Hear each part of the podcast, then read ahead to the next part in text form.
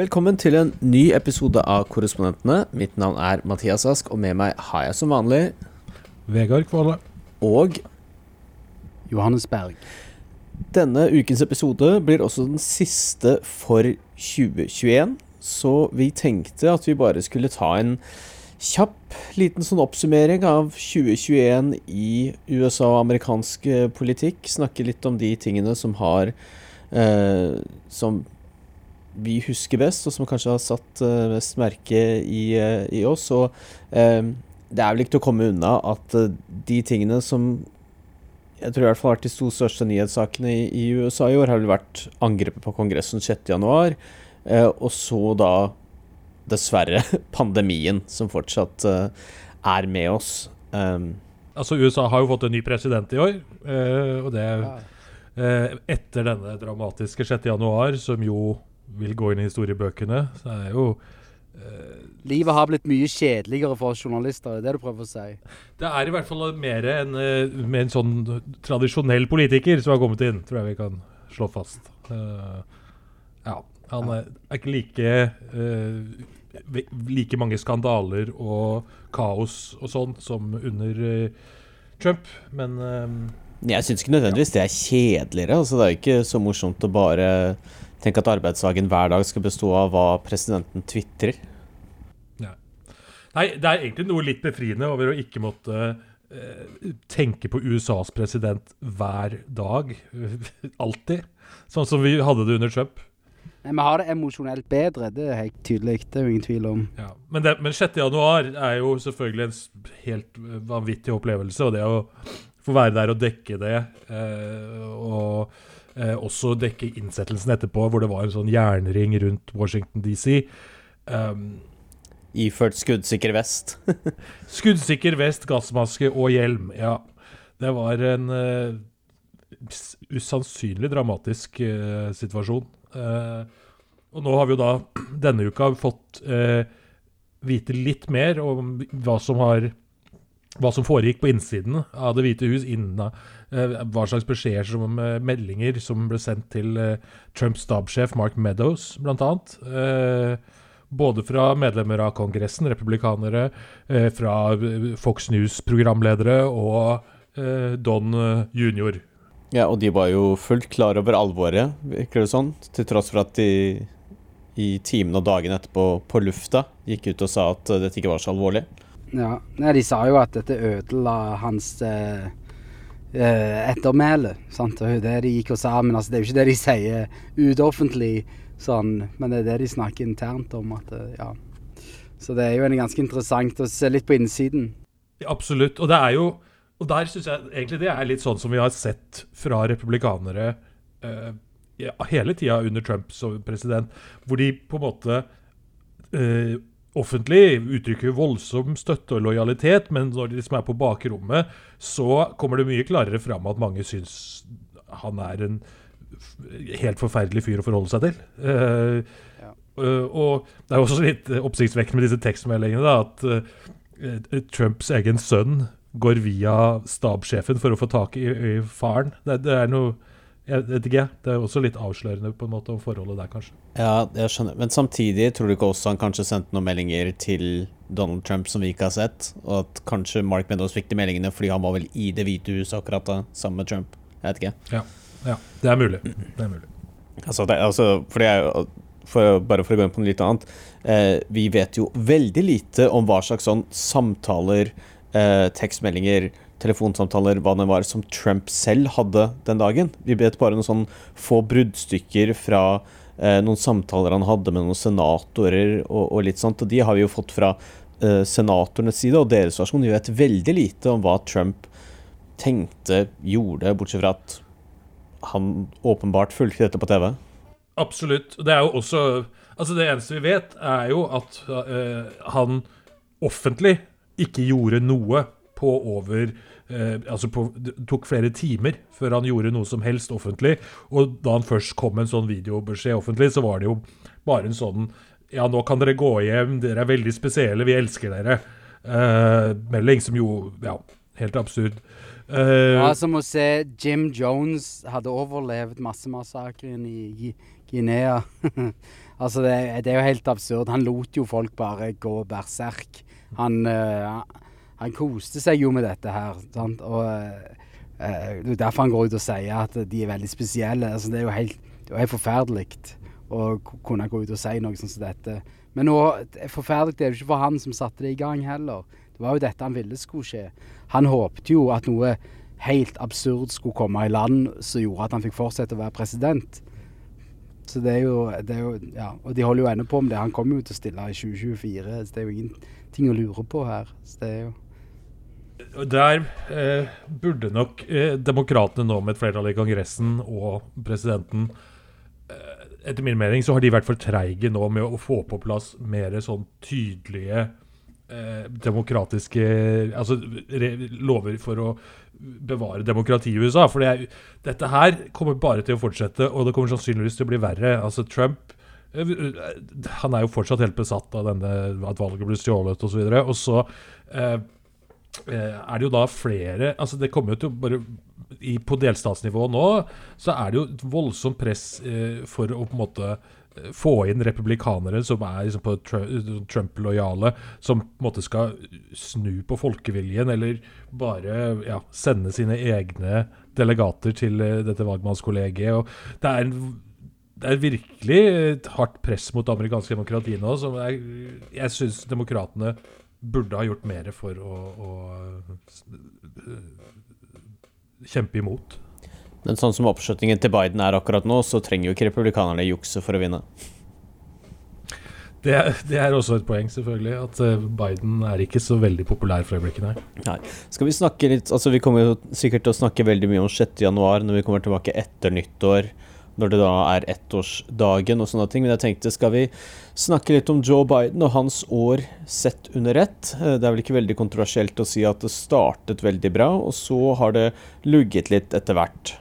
Ja, stemmer det. Han fikk jo raskt på plass sånn svær eh, stimuluspakke for eh, sånn pandemiredningspakke. Eh, og det så jo Altså, det var jo en veldig lettelse i store deler av USA over å få en ny president etter Trump. En mer vanlig president som en måte forholder seg litt mer til spillereglene og virker eh, som man kan opptre med medfølelse og, og omtanke og for andre mennesker. Eh, noe Trump ikke er spesielt kjent for. Og så eh, ble det jo bare Og så kom liksom den ene smellen etter den andre for Biden. Han klarte ikke å få samla Det demokratiske partiet om eh, ja, ulike reformer og planer. Og denne uttrekningen fra Afghanistan eh, som gikk eh, feil. Og Kristen Cinema og Joe Manchin. Ja, ikke sant? Så man har liksom fått et splitta demokratisk parti med både en sterk sånn, venstrefløy, men også da disse moderate som står på Ja, så det er ganske stort spenn i det partiet for, for tida. Uh, og Bidens del selv, og så er det denne pandemien da som bare ruller og går. Så det ja, vi, vi bikket akkurat 800 000 døde, døde her i USA, som er forferdelig tragisk. Og det er jo mer de antallet som har dødd i året, flere enn de som døde i 2020.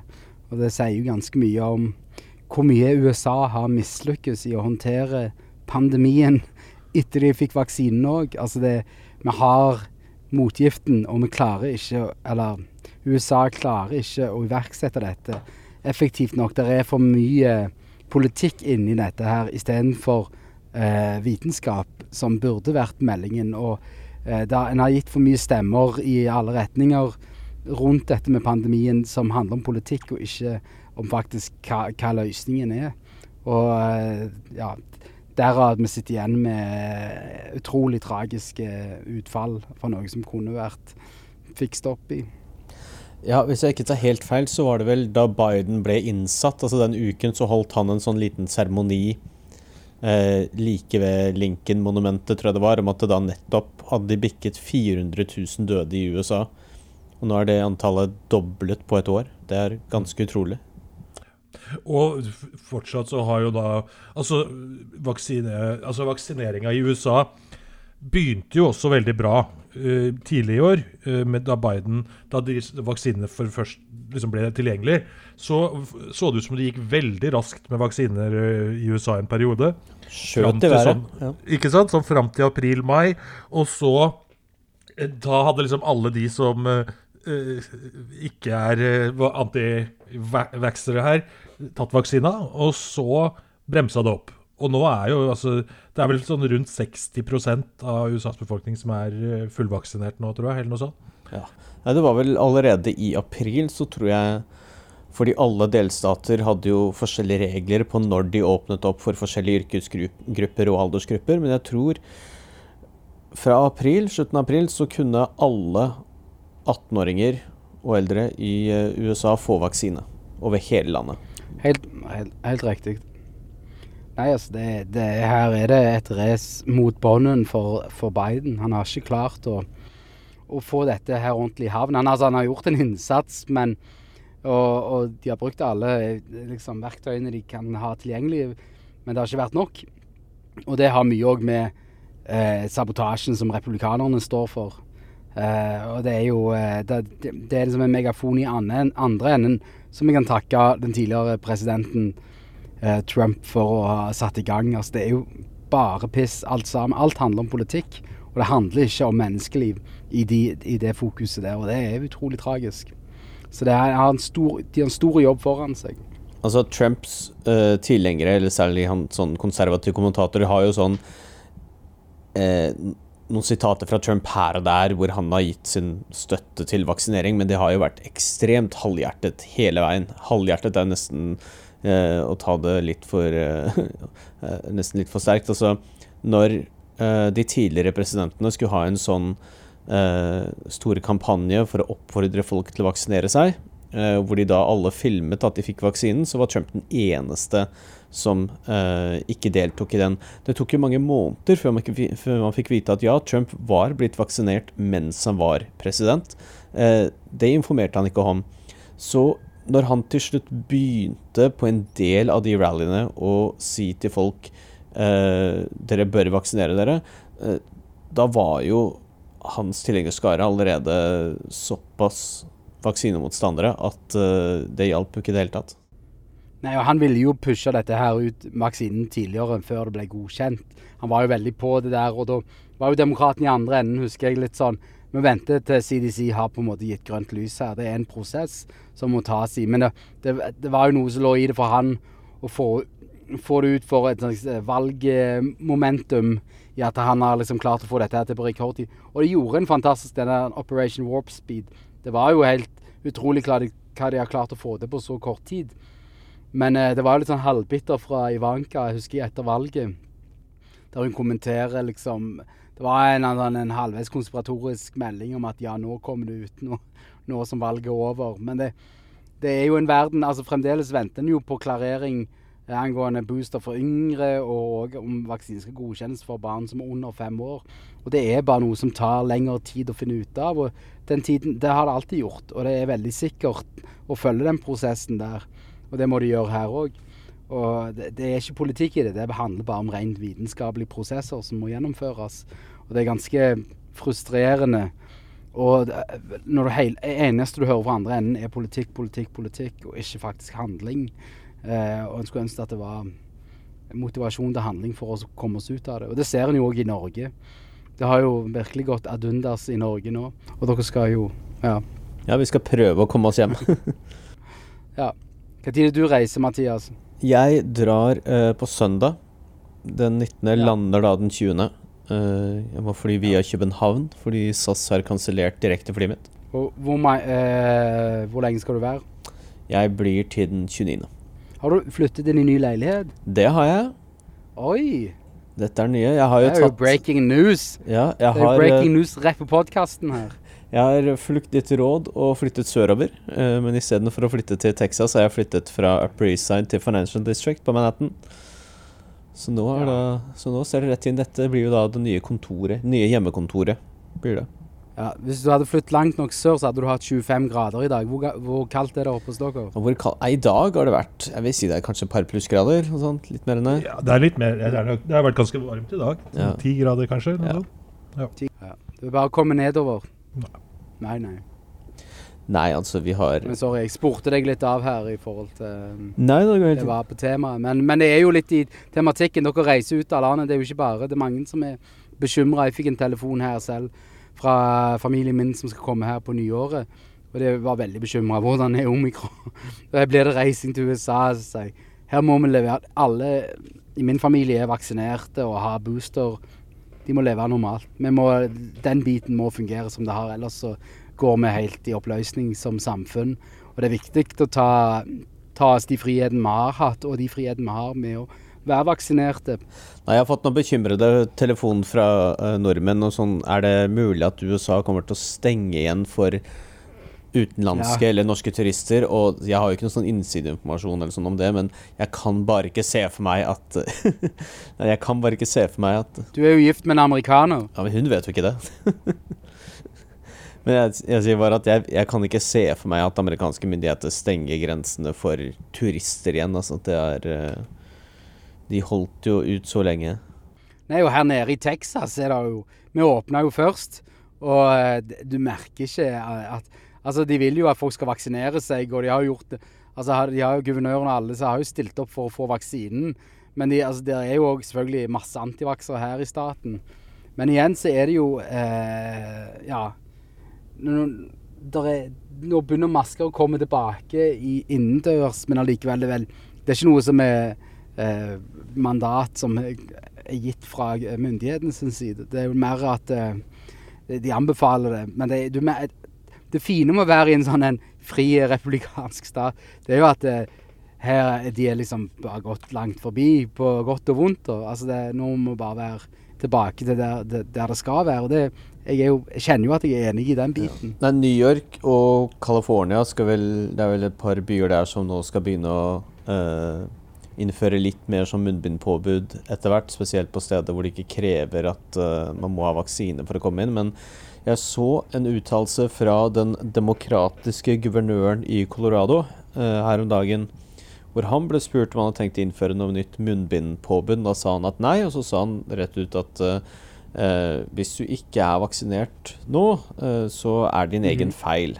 Og Ja. han sammenlignet det også med sånn at eh, sånne helsemyndigheter kan jo ikke kreve at uh, folk skal ta på seg jakke og gå ut om vinteren. Men uh, hvis Nei. du ikke gjør det, så kan du jo bli syk, og det er din egen feil. Og jeg tror kanskje at uh, vi kommer til å høre mer av den type retorikk fra i hvert fall noen demokrater utover, altså. Som skjønner at folk er lei av restriksjoner, og de er veldig frustrert over de som ikke vaksinerer seg.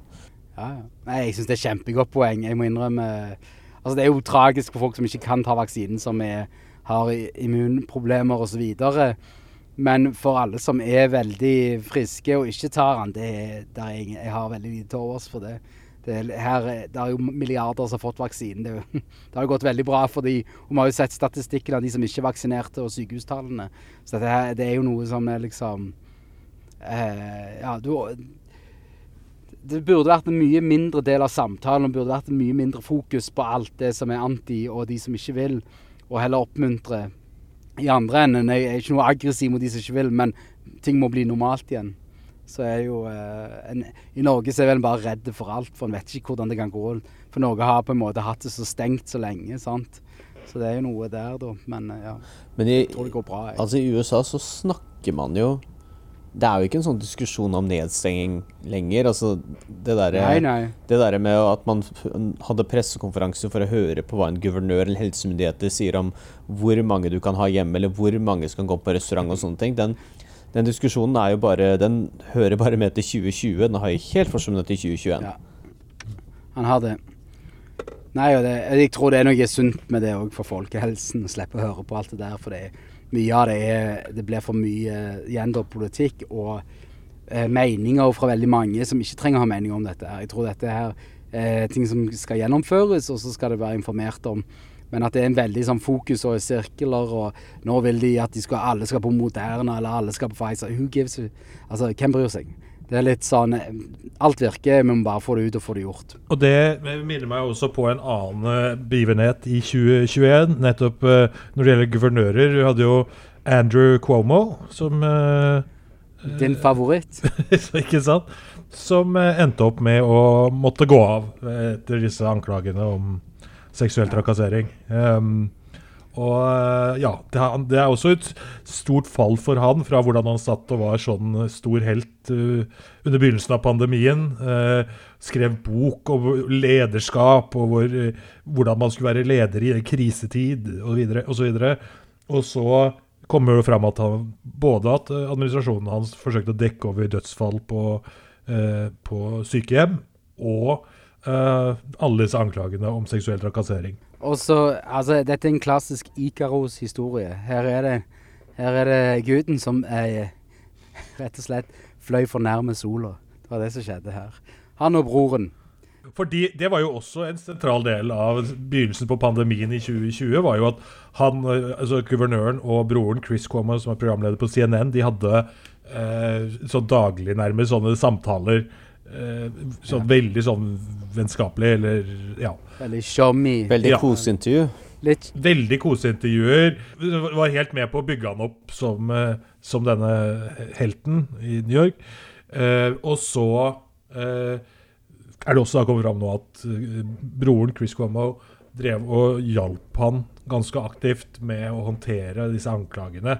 Eh, så han fikk jo også da sparken fra CNN, eller ble vel suspendert på ubestemt tid eller noe sånt. Og, Ja, nå har han vel blitt sparka, mer eller mindre. Han har kanskje blitt sparka til meg, ja.